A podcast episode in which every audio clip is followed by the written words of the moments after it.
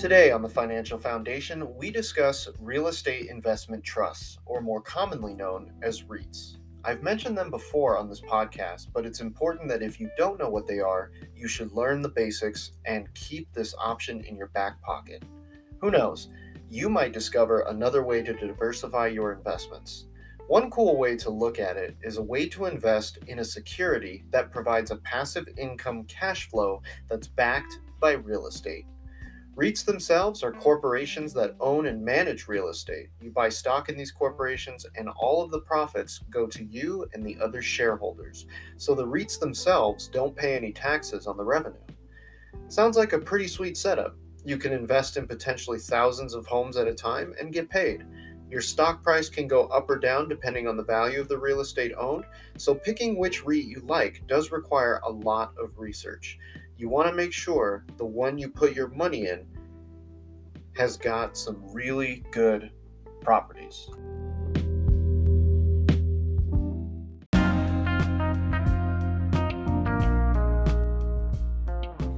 What I think I'll do is I'll just give a brief overview of what a REIT is in a nutshell.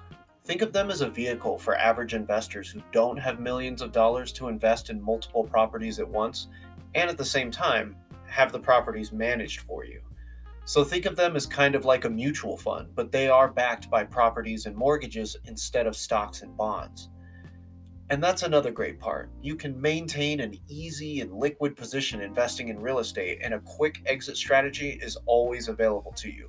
No pains of buying and selling real estate, which can take weeks to accomplish, and you can sell your position at any time, pretty much immediately. The best part? There is a plethora of REITs out there to choose from. Trillions of dollars of real estate out there owned by REITs and ready for your investment. So, what do you think so far? Did I interest you enough to research further into REITs? Maybe you want to learn real estate investing a bit more. I know when I first learned about them, I was very intrigued. You could say I went down the rabbit hole for days, like a conspiracy theorist just finding out about the Illuminati.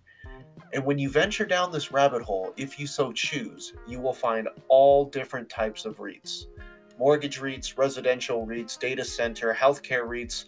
The options do seem limitless once you're down in there.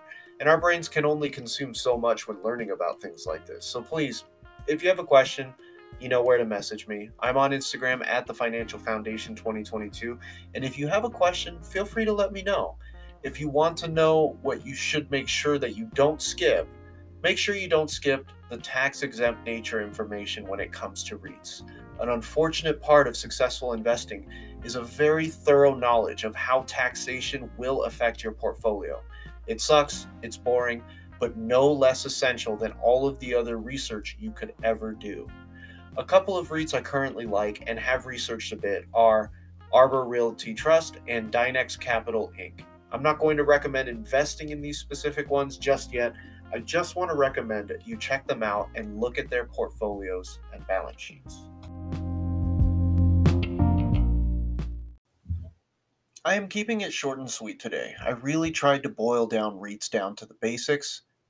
I could probably do another hour or two if I really went into detail, but the way I look at it is if the brief description was enough to get you interested, and if I get enough of you messaging me about it, I would be more than happy to do a follow up episode talking all about it in detail. I want to finish today with a few more clever life hacks. A number of you seem to enjoy them and told me the life hacks talked about here are actually helpful and easy to remember. Like parking in front of a bank when you visit the city at night. The cameras are always running and it's always well lit. So I got a few more for you. First, when freezing ground meat or anything that can be moved around and molded, Flatten the meat as much as you can like a sheet of paper and put it in a big Ziploc. The defrost time on thawing that meat is so quick compared to a thick brick of ground beef. Next, we have the bottom of your kitchen trash bag. Place a newspaper at the bottom to help absorb liquids and food juices just in case there is a small tear in the trash bag. It won't leak when you take the bag outside to the dumpster. And lastly, we have a tip for walking on slippery or icy ground, like a like a sidewalk. Normally, when we walk, our center of gravity is in between the front and back legs, and this causes each foot to support our body weight at an angle. So, when walking on ice or slippery surfaces, lean forward and put the center of gravity, gravity directly above the front foot. So, when you walk and take each step, you might look awkward leaning forward with each step, but you will find that balancing yourself is so much easier. That is all I have for today. I hope I inspired you to look into more into what REITs are, and if not, I hope I added some value to your life with a hack or two. Either way, have a great weekend, and I will see you next week.